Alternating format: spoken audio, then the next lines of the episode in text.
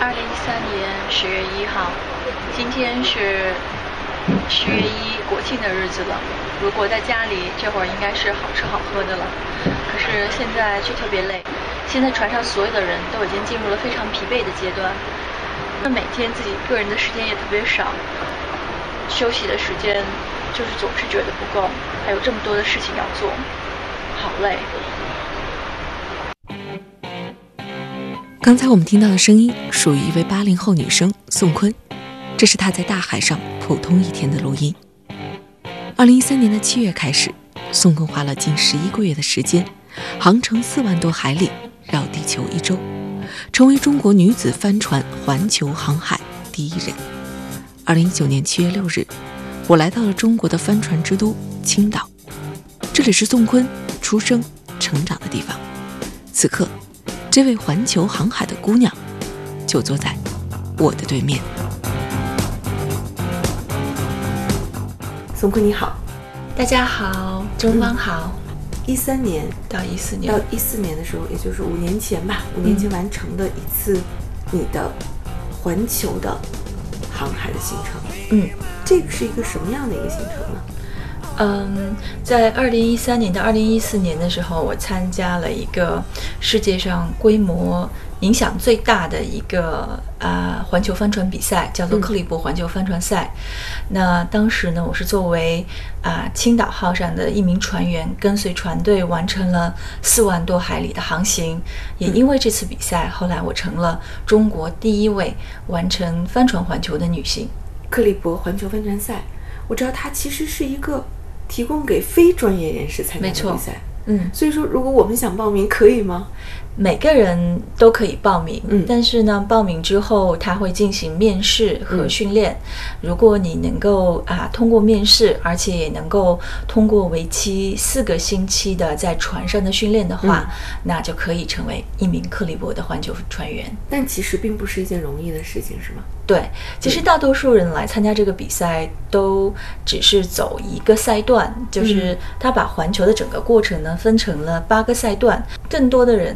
会参加一个赛段或者两个赛段这样的，那少数的人呢会选择去做全程的挑战。嗯，那其实我相对来说做一个赛段的这种航行还是比较容易的。嗯，但是环球呢，那其实就好像你跑一个四百米和要去跑马拉松一样，是一个完全不同的心境和挑战了。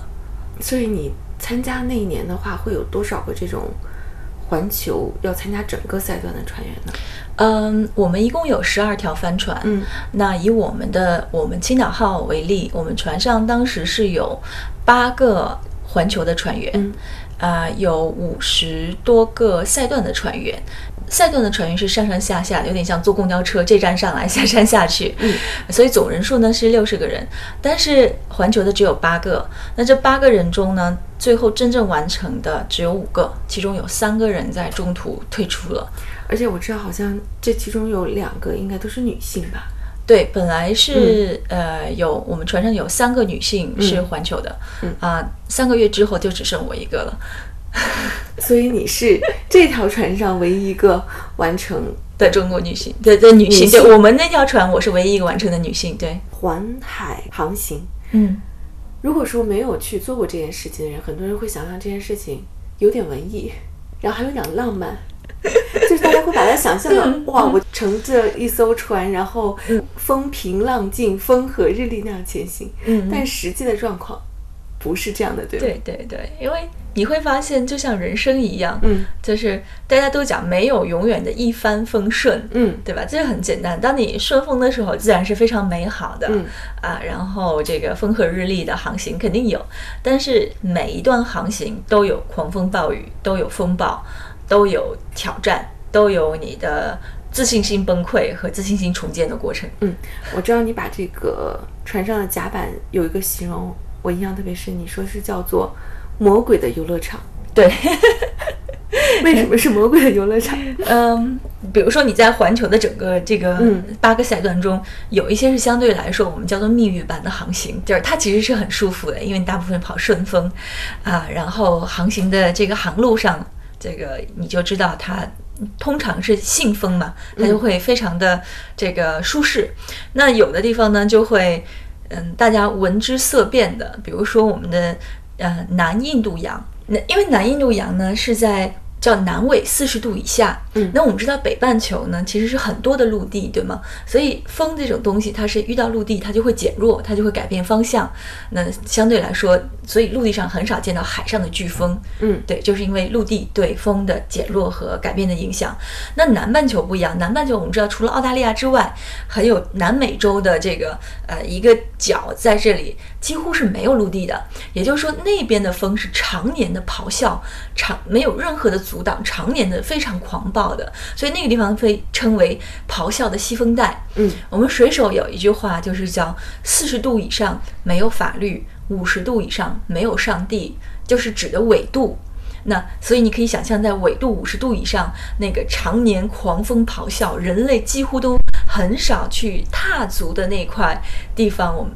简直就是修罗场，你知道吗？脑袋里边脑补的画面全是一艘特别小的船在那么一望无际的大海里边，然后狂风暴雨，那个船对大量的那种倾斜，对，然后海水会灌到你的甲板上来，甚至会灌到船舱下面去，然后这个整个船是在就像水山一样的地方癫狂的前进。嗯，对，那个时候真的是，嗯。你觉得生死就是在一线之间，嗯，就是生和死的距离大概只有五十厘米，嗯，你在这边是生，你往右边移五十厘米，你在海里，那就是巨浪中的长眠，就是永远的 再也看不到岸。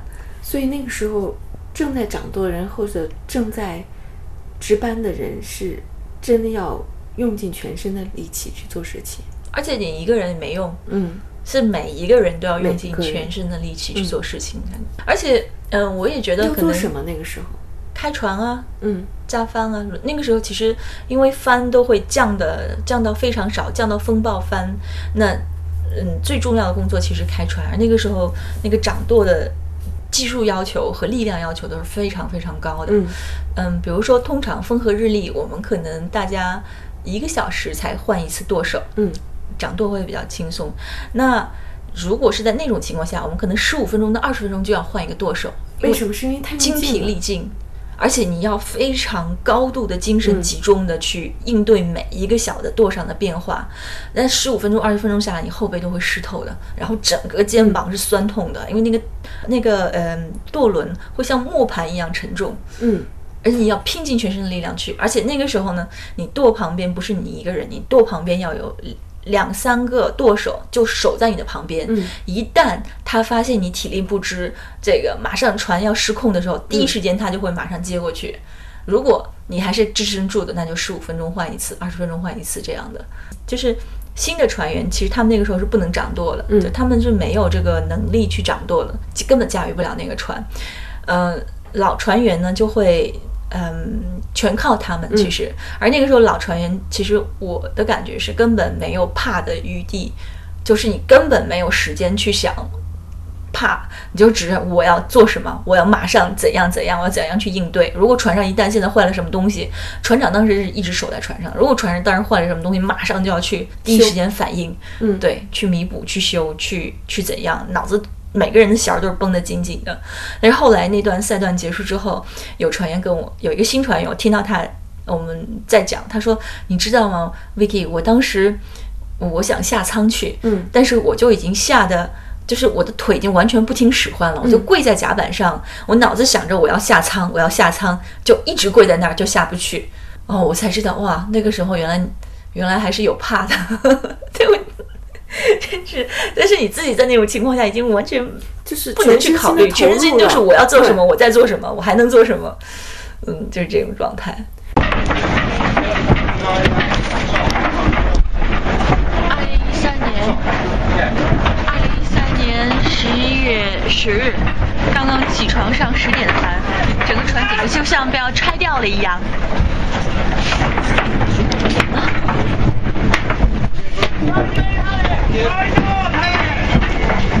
这只简直上的太恐怖了，这船还能撑到家吗？甲板上应该是在换帆吧。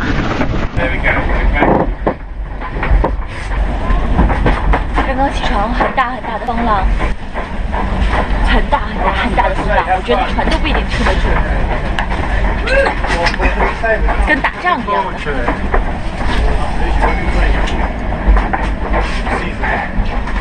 就是我觉得在船上的时候，会不会大家对，就是你刚刚说那些情景里面，就大家对于死亡的理解会发生改变呢？包括像你们上船的时候，好像都要签那种免责条约，对，要买保险。当然了，你现在去对做任何的运动都需要，更何况我们这种高危险的这种。而且船上好像还有裹尸袋。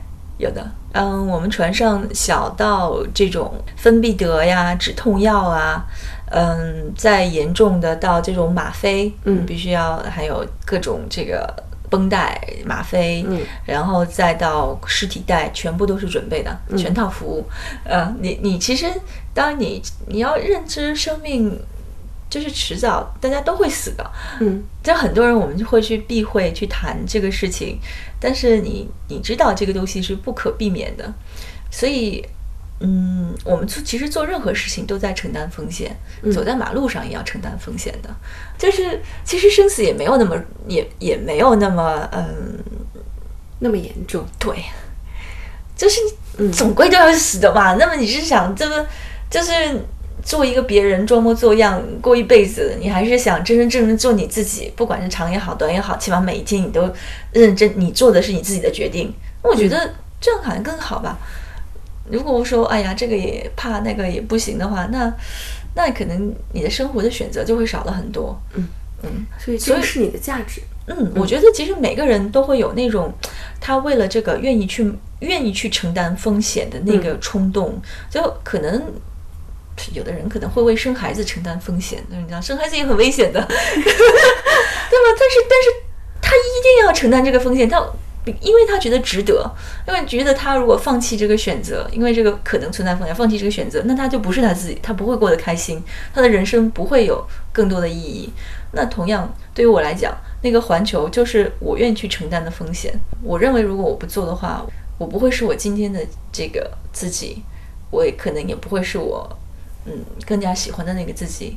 嗯，那所以在航行的过程中，对于你来说，你遇到的最大的伤痛是什么呢？嗯，身体上嗯我最严重的一次受伤，其实是在从青岛出发到旧金山的赛段上。嗯，那个时候已经是尾声了，对吧？已经是八个赛段中的第六个赛段了。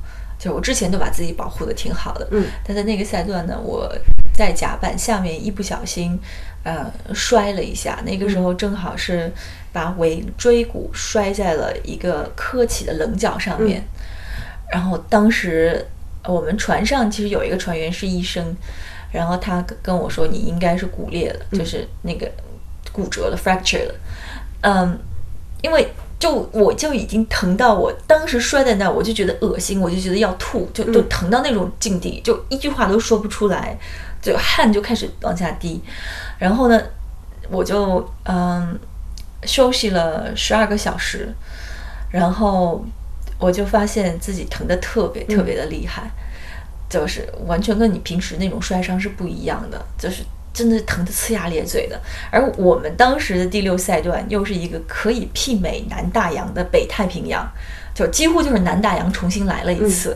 就是非常的汹对涌。对，我然后我们那个医生叫 Joy 嘛，他他说你知道吗？这种东西，这种即使在陆地上，嗯，我能给你的建议也只是好好休养。我说，我说你的这个建议实在是太有价值了。我说我们现在的船就像滚筒洗衣机一样。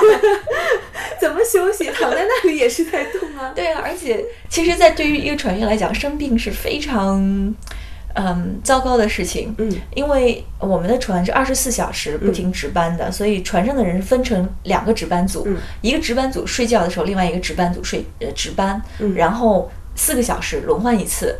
所以呢，我们是没有自己的床的，我们是嗯两个人共用一张床。我睡觉的时候，我对面我跟我相对的那个人值班，值班然后等他值班结束四个小时之后，嗯我要把床给他的。所以一个船员生病的话，就意味着你要自己占一个床，而另外跟你本结伴子的那个队员就没他睡哪里？他睡哪里啊？而船上的床位是有限的，嗯所以这种事情可能我们船上只有多余的两个床位，但是我的那个班组也会很辛苦，因为我是一个老船员，而那段像我跟你讲过的，像这种狂暴的这种赛段，新船员是长不了舵的。嗯，老只有老船员可以。那我如果不上甲板的话，我们那个值班组就会变得非常非常的困难，嗯，就会你的活儿就会要移到其他人身上，而且你还不放心这人行不行。就我躺在那儿，我们想说，哇塞，这一会儿命没了。对啊，然后我们那个值班长当时那段就特别心焦，他一边下来看我就说：“哎呀，Vicky，你好好休息。”一边就说：“哎呀，可是我甲板上真的人不够。”所以我当时就只休息了六个小时，就我只只控我整个环球的这一年，我只有只休息了六个小时，就是我在我应该上值的那个值我没有去，只有一次。然后第二次我们上纸的时候，我就吞了一堆的止疼片，我就上去了。我们当时那个值班长看我上甲板，他都感动坏了，因为他知道我，我当时真的是痛的都不得了，所有人都过来问我。他说：“哎呀，Vicky，你上来。”我说：“是。”我说：“好歹吧，我还能站，我不能坐，就是完全不能坐，不能。”任何其他姿势，我说我还能站，我说那我就站着开船吧，起码我可以把舵手的这个位置坚守好。你多一个舵手，因为舵手更只需要开船，不需要其他的，就还好。但那几乎是从青岛出发到旧金山二十多天的时时间，我就一直是站着，即使我上甲板值班，就是即使我不掌舵的时候，我也只能站着，就做不了。做不了，然后上床的时候就只能趴着睡，而且那个床真真的就是，我那个床是一个高床位，又正好是在高悬上，船倾斜的状态上，我觉得我那个床就在天花板上，嗯，然后我要费尽各种姿势爬进去，再把自己吊起来，趴着，痛苦的趴着几个小时，然后下来，最最痛苦的穿衣服，因为穿衣服那个那个船又非常晃，所以我一低头，哇，那真的疼的就是豆大的汗就下来。就一直没有好的休息，然后我把船上所有的止疼药我自己带的，其他船员带的，船上医药箱里能找到的各种级别的，就除了吗啡我没吃，我全部都吃干净了，一直熬到旧金山。所以那个时候压根也不会想说这些药物对身体有没有副作用。没有，你想的是先活下去，嗯，就是你生存是第一位的，就是你怎么丑，怎么胖，怎么黑。都不重要，嗯，第一位的活下去。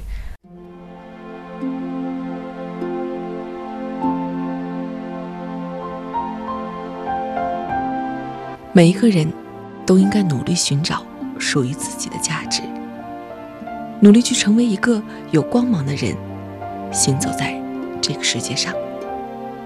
我是钟芳，我们一起听见。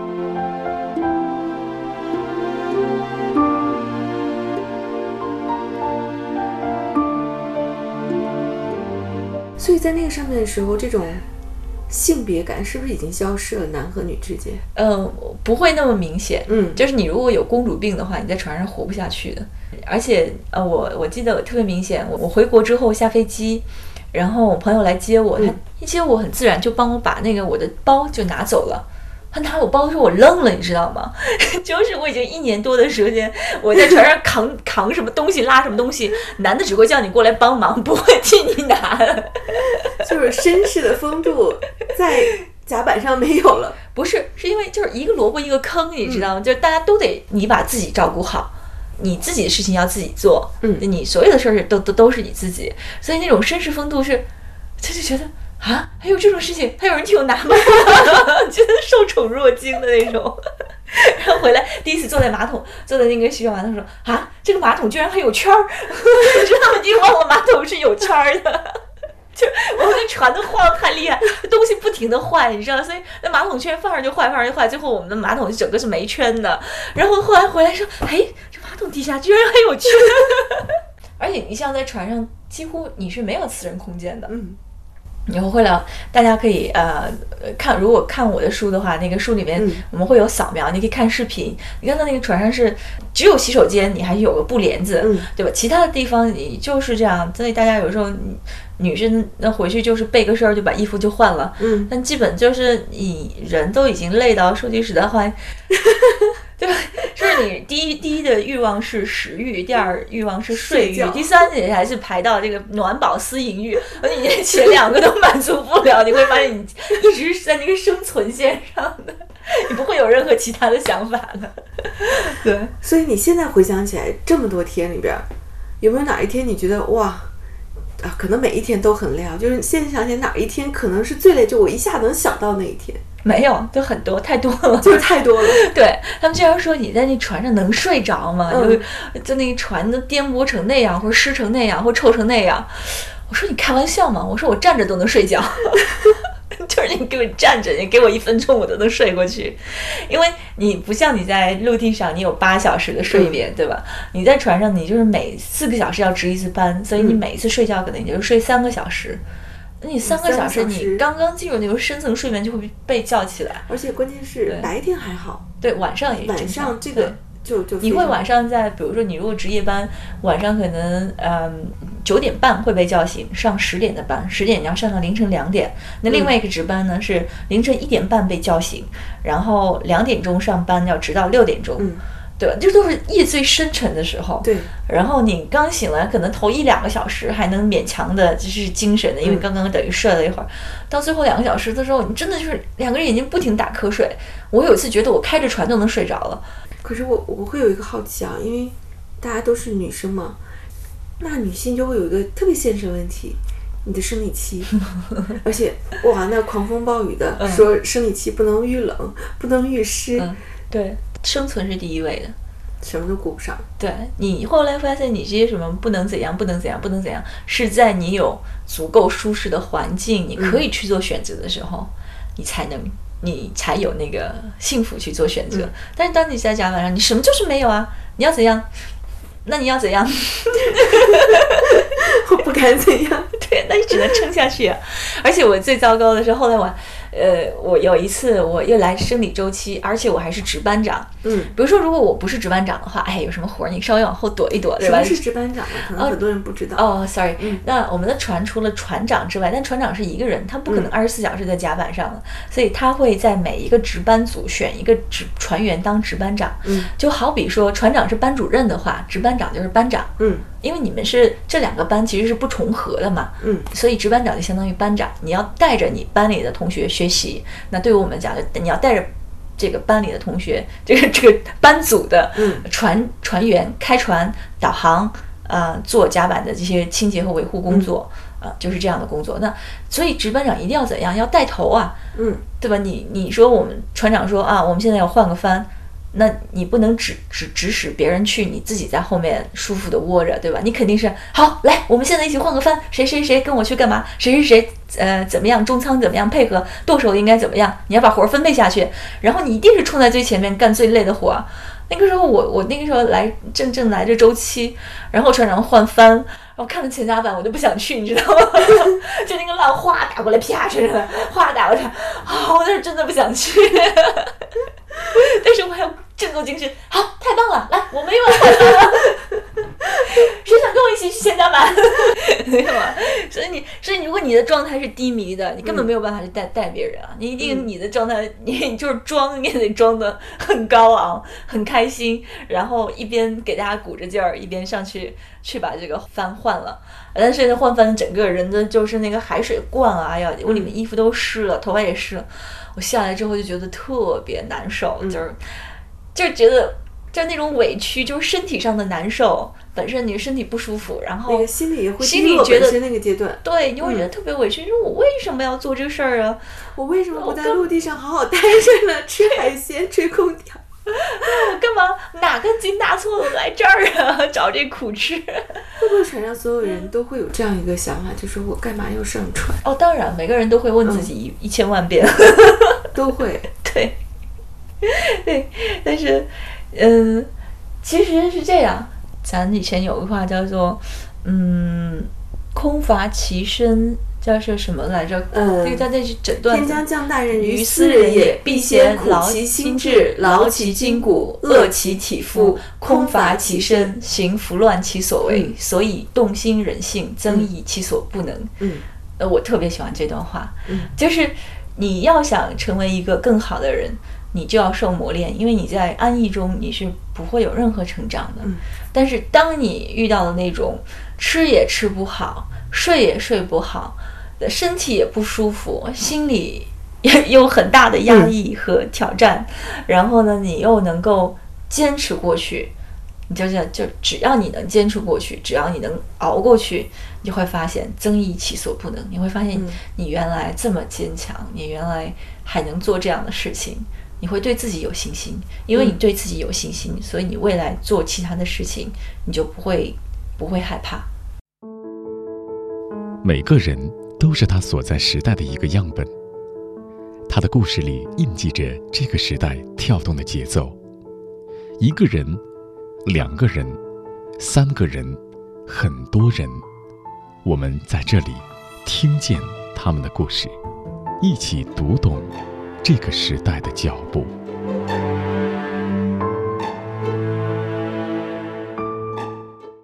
那我们刚才其实说了好多，就是在船上这不好那不好，但是。在这个船上世界里边，我想肯定有很多画面是在陆地上我们一辈子可能无法看到的。嗯，你看过电影《少年派》吗？看过。对，《少年派》里面有呃有一幕是他在海上，然后。一天晚上，那个海水突然是，就是他会发现那个海水是有荧光的。嗯，我记得这个画面。然后他把手伸进去，那个海水真的就是那个荧光，每次它波动的时候，就荧光就跟着它。然后有一条大鱼过来，然后那个大鱼从周身有一圈灵光，然后它跃出水面，海水是真的是发光的，是有灵光的，在足够黑的。黑月亮的晚上，如果你经过那种啊这种浮游的这种海藻特别旺盛的地区，你就会看到这个海水海浪和船身接触的这个水面，那个反出来的荧光，嗯，真的是荧光色的。然后还有有很多的荧光的浮游生物。啊，我们的船其实最神奇的一次是经过了一片很大的水母群，嗯，而且那个水母在。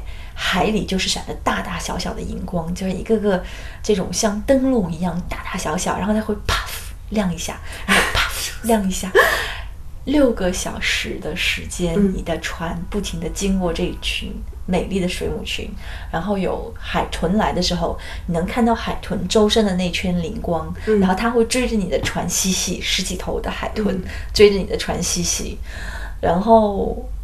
这是非常非常梦幻的那种景象，就是你你觉得自己真的就是在做梦。你说不可能，你说我一定是发疯了，我怎么可能这个东西怎么可能是真的呢？像梦境一样，就是像梦境一样。而且我你像我们现在可能已经看不到，就是不会觉得天空有多美。嗯，但是在海上你能看到各种颜色的天空，青色的天空、紫色的天空、粉红色的天空。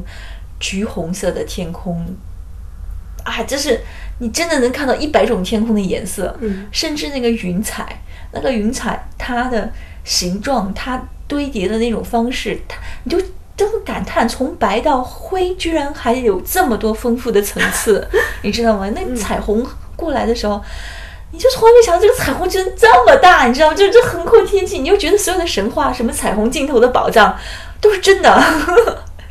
然后那个飞鸟啊，金鱼啊，我一次看到金鱼一条，嗯，我们叫做 killer whale，嗯，黑的漆黑的背，然后雪白的肚皮，我环球只见过一次，它一下子从水里跳出来，就整个那么大一条鲸鱼，你想想跳在半空中，然后水从它身上哗下来，然后它啪一下掉到水里去，哇，你就觉得哇，我这辈子都值得，我我居然亲眼见到了。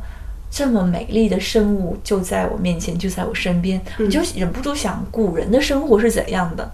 他那种每天都和这些动物生活在一起，他们的生活，他他们对自然的认知，他们对对对神话，对那种自然界的那种那种了解，你突然一下子就完全懂得了，所以才会有神话，对，才会有那些我们现在看不到这真正意义上的那那种文学作品。对啊，就是你就会，就是海上的人就会变得，第一个他会变得特别和自然融为一体，他会非常珍惜拥有的东西；第二个他会对生命产生不一样的尊敬；第三个他会对自然真的是充满了敬畏。嗯，绝。真的，你任何人跟跟我说，他说：“哎呀，你勇有勇敢啊，你挑战自然。”我说：“您千万别这么说。”我说：“我们哪哪能谈得上去挑战自然？我们只不过是能够希望自己顺应自然，去一睹它的方言而已。自然要想翻云覆雨，他可能都不知道你存在过，你就你就一一叶小舟就没有了。但是你那个时候，你真的是，你就觉得生命本身是个奇迹，自然自然真的是 amazing 的存在，叫 Mother Nature。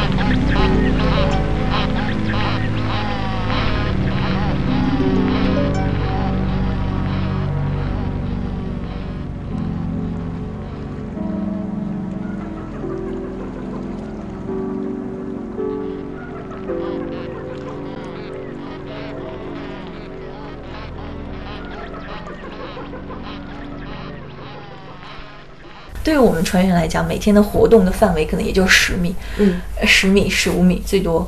对你就是在这个空间里面来回生活转。所以在这个如果说生活空间只有十到十十几米嗯十几米的话，一年的时间里边要跟这么多的船员，你刚才说是六十名是对整，其实每每一每个赛段是不是只有十几名、十五名左右。对，这也是一个小世界啊。对啊，所以你们的相处和在陆地上会有什么不一样吗？嗯，我觉得最大的不同，你会，嗯啊、你会变得不委婉，嗯，怎么说？简单直接。嗯呃就是，嗯，你比如说，我们可能陆地上你不太喜欢一个人，嗯但你还是会这个客气客气，委婉委婉。你这事儿你要不想办，你会找个借口，你会说，哎呀，不行，我这还有什么什么什么事儿。然后你在海上，你要是不喜欢这个人，说，哎，我不喜欢你啊，你你别跟我说话，就 你会变得特别的真实。嗯你喜欢谁，你要就扒了心的给他好。你有好吃的，我就一袋这个嗯豆腐干，嗯我分一半儿给你。嗯然后你只要说一句话，你需要秦家晚帮我马上就去，二话嗯不说就去，对吧？剩一根烟，他可能分一半儿给你抽，就这样子，就就他会就对你特别好。但是就是如果你不喜欢这个人，你又会特别明显，你会说，你说我真的不喜欢你这种方式，嗯啊，你也不要再跟我说话了。就已经累到，就是因为你想一想啊，就是人人已经累到那种，就是你连呵呵护自己的那个力气都没了。我可能就是大家问我，哎，我特别有意思，一次采访的我，他们说你你在海上化妆吗？我当时。这是我 听过的最逗的一个，他说你在海上化妆吗？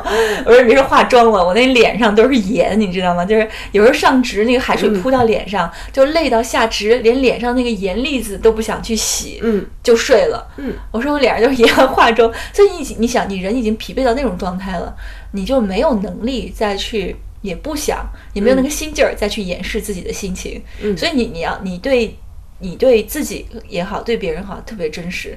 大家还是就是大部分人都会很好，就是就像你想的，那是一个小世界，就是你会有人特别喜欢你，也有人跟你相处的还行，嗯也会有人就是就是觉得你跟你八字不合。啊，这都是很正常的。所以你觉得你在这个现实生活中能有的各种感情，能有的各种挑战，其实，在那个世界里是一样的。还是一个人类的世界。对，你会，我当时我就奇怪，我说我是我们船上我这么受欢迎的一个船员，我性格这么好，我又嗯愿意帮忙，我笑嘻嘻，我又不跟我又那个好脾气的，居然还会有人不喜欢我，我当时特别不不理解，我说为什么林黛玉一定要有薛宝钗啊，哈利波特一定要有斯内普 啊，然后那个奥特曼一定要有小怪兽呢？后来我想，这就是平衡，嗯就是只要它是一个世界，只要它只要这是一个生命，这个事情就是阴阳相合的平衡。如果没有这个人，也会有另外一个人出来去嗯保持这个世界的平衡。哦、那我们的意义是什么呢？你就在想，就是其实每一个人过来都是能够让你去成长，他就是你的那个缺点的一个映射。嗯你要怎么样去对待那个部分呢？所以你看这段航行，然后是在二零一四年的，我记得也是七月份，整个过程是嗯一三年的九月到一四年的七月。对，然后我们刚好采访的时候也是七月份，嗯，然后刚刚好就是，如果说论结束的时间的话，结束时间是七月。对，五年的时间了。嗯，真的是啊。对，这五年你在干嘛呢？啊、这五年做了几件事情，一个嗯是把这个经历写出来，嗯其实写的蛮难的。呃，我其实今天特别开心，你告诉我你把这本书读完了，你是这本书的第一个完整的读者。给你刷出来之前，我先读为快。对对对，嗯嗯，那其实你现在读到的是这本书的第三个版本。嗯嗯，第一个版本是我在海上零碎记的一些日记。嗯回来之后呢，我又把这个日记重新的，因为当我觉得这个故事啊、我希望能够分享给更多人的时候，它就不再是我一个人的流水账。我怎样能够让大家理解当时发生了什么呢？所以我就又重新写了一遍。但是从第二遍写完之后，我依然不满意，所以又重新写了一遍。所以你现在看到应该是第三个版本了。呃，能够我觉得我自己认为可以出版的，可以给大家去读，还还不太糟糕的一本书。那第一个是完成了这个事情，第二个是啊、去商学院进行学习。嗯嗯，完成了商学院的课程的学习，然后再有就是去做一些呃青少年和成人的航海的一些普及的工作，然后再就做了很多的一些节目和赛事呃赛事的解说，去更能够拉近大家和帆船之间的这种联系。嗯，再就是自己去不停的考，自己不停的去啊、学习更多的航海知识，这样。嗯，回到陆地上的生活，觉得是适应的吗？刚刚我们说在呃船上的时候，人是会变得简单、直接，然后而且那个听起来，我觉得是一个一天都被填满的世界。嗯你没有更多的时间去想别的了，我只要想这一件事情了。但是到了陆地上，可能你有更多的时间自由，然后还是要碰到就是现实中的很多问题，然后要和人打交道啊，还会这么直接吗？嗯，那你看那个，嗯、我其实对，嗯、这段经历的形容就像爱丽丝的洞，嗯就是我不知道大家有没有看过那个《爱丽丝梦游》，呃，应该梦游仙境了。对，那个爱丽丝，她现实中有这么多的生活，这么多的琐事，然后他自己有很多的迷茫，然后他突然掉进了一个兔兔子洞里面，在兔子洞里面，他经了经历了一些匪夷所思的一些事故，认识了不同的朋友，然后经历了重重的这种考验，然后他回到了现实世界里，嗯那他带回来了什么呢？其实他带回来的不是故事，而是那些故事、那些经历给他性格上的改变。对于你来说，对于我来，讲，就是在那一年中，我所有在性格上的成长，我的直接，我的简单，可能我的勇气，嗯都都会带回到这个平行的世界里面，在这个世界里面让我继续前进。况且也没有变得更闲呢、觉得每天还是被日程追着跑。嗯，还是有很多事情要做。对对对。嗯，所以这些改变对于你来说都是有益的变化。包括我看到后来说，你还有跑马拉松，嗯，完成了第一个全程马拉松，嗯，高空跳伞，嗯，高空跳伞了。对，就是好像航海回来之后，你可以探索人生边界越来越多了。是的，其实最重要的是，因为它给了你，你知道你做得到的勇气。嗯你可能以前并没有想过，嗯，我还可以做什么，但是是因为你做那些说说，哦，我已经做了这个，那我我做那个可以去尝试的，嗯所以你会给自己没有那么多的限度，你不会认为自己做不到。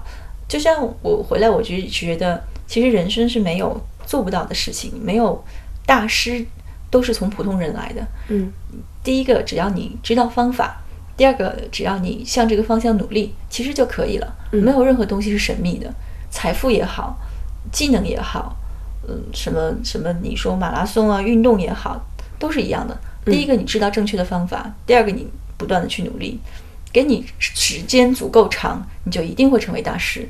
嗯所以，你不需要去盲目崇拜什么人，你也不需要觉得，嗯，对自己妄自菲薄，就就可以了。想去做你想做的事情，成为你想成为的人。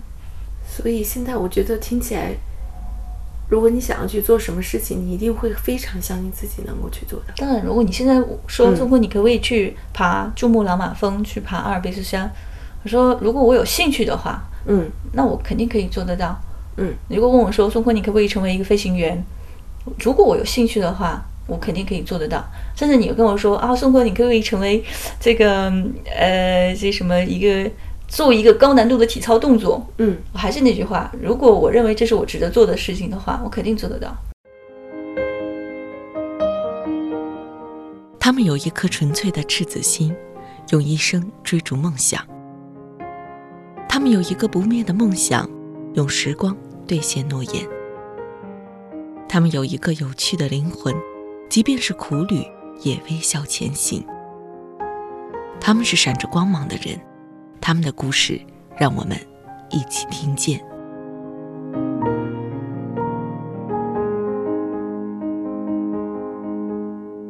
其实有一个问题我想问，但是我不知道我该不该问，因为在这次航行之前，嗯，就是你快要出发的时候，妈妈查出来身体不好，嗯，嗯，得了癌症，然后在整个过程中，你有没有觉得后悔过？就是我应该回去陪妈妈，会在这个过程里面会有这种纠结吗？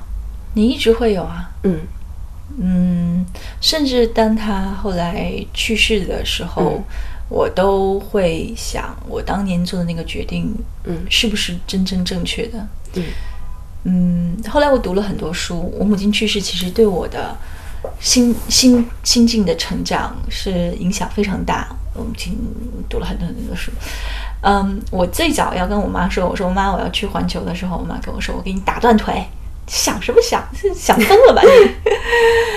啊，后来呢，他就看我，哎呀，是在不停的努力，因为他那会儿没有生病，嗯啊，然后他就看我啊做各种不同的努力，嗯，我去这个去学习更多的航海知识啊，我找了媒体来帮我做全程的宣传啊，我找到了赞助商，嗯来 cover 我这一年的费用啊，我找到了嗯这个我赢得了全程船员的这个名额呀，然后他知道我是认真的，他突然意识到哦，原来这个姑娘是认真的要做这个事情。嗯后来他就说，嗯，那你就去吧。其实在我结果呢是在，因为准备的周期非常长，嗯，在我去做了一次全程船员的额外的培训回来之后，结果他突然生病了，而那个时候其实离我出发还有半年的时间。嗯我当时第一的想法肯定是就放弃这个决定，嗯放弃去环球，然后陪他。其实第一时间也根本没有办法想，因为要帮他去联系医院，去做各种各样的治疗啊。然后他呢，在三个月之后，他的病情其实渐渐稳定了，嗯就是嗯，也开始恢复了正常的生活。嗯，那他要做的就是可能每两个月要去医院一次，去做一次这个治疗嗯和检查。嗯，后来他有一天问我，那个时候离出发还有两两个月、三个月、两个月。他问我，他说你那个环球的事情怎么样了？我说你都病成这样了，我说我怎么能去？他就跟我说，他说，嗯，你以后还有这样的机会吗？我说可能也未必能有，因为为了这个机会，我做了很多的工作和努力。如果你在这个时候别人都支持你的时候放弃了，可能未来别人不会再别人不会再信任你了，你可能不会再有这样的机会再去尝试一次了。我说，嗯，他说，那我希望你能去，嗯，我家里有你杨叔叔在照顾我，我现我希望你能去，但是我希望如果你去的话呢，你要答应我，无论发生什么样的事情，你一定不可以放弃。嗯，那我答应你，我无论我的治疗有多么艰苦，我也肯定不放弃。其实那一段时间，我们每天都在医院的病房里面，就是经常要去医院去病房。你知道，我第一次进肿瘤医院，我才意识到，原来这个世界上有这么一个地方，就是这个地方呢，每一个人在这里每一天都要面对生死的筹码，都要心平气和的去和死神去去玩筹码，我还可不可以多活一天？嗯，你才意识到有这么多人在做这件事情，而突然间整个外面的世界都不重要了，什么名誉啊，什么背景啊，金钱呐，爱恨呐，包包啊，服装啊，大房子啊，车呀，什么意义都没有，就在那儿，就是生死是最重要的事情。嗯，而且你在那个时候才知道，嗯，原来我们每个人都是要死的。嗯，我妈跟我讲那段话的时候，其实我们那个时候真的就是每天都在医院。后来她跟我讲，她说我意识到她可能想跟我说的一件事情，就是她意识到她没有办法保护我一辈子。而那个时候，作为一个母亲，她能想到的就是她希望能够看到我成长为一个足够坚强、能够自我保护一辈子的人。嗯，所以他为了这个选择让我去进行这场。这场航行和考验，嗯，而且我们俩做这个约定啊，一定不可以放弃。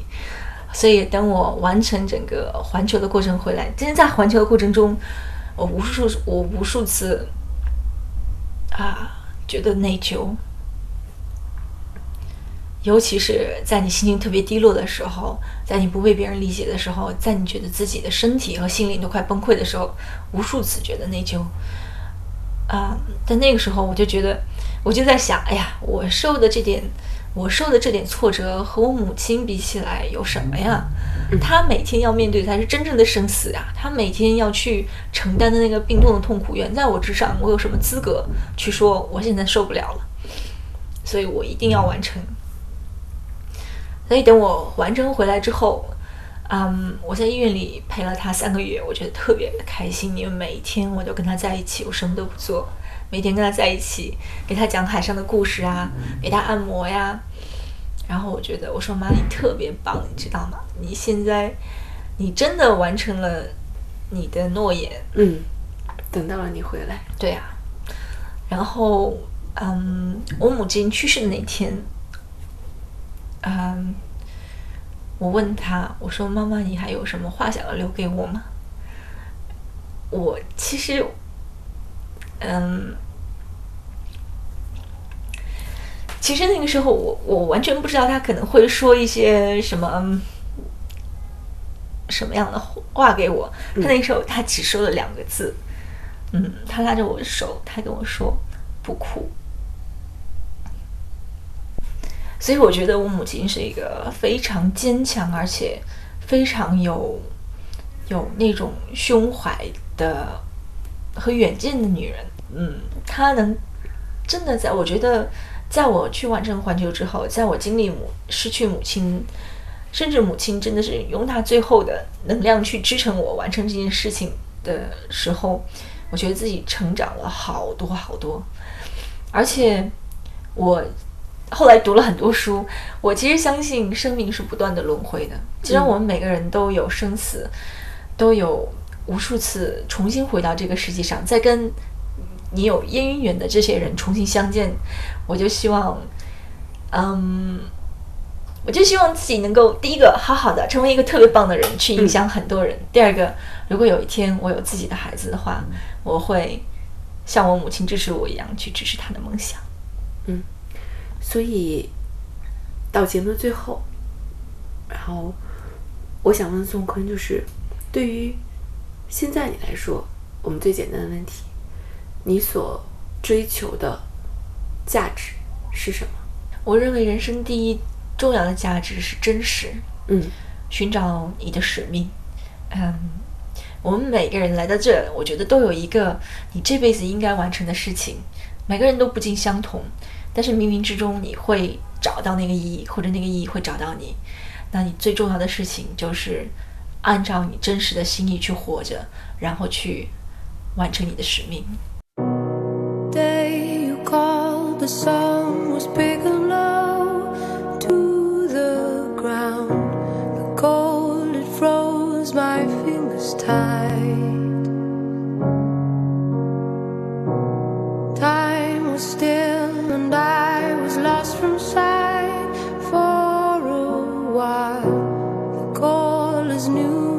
water.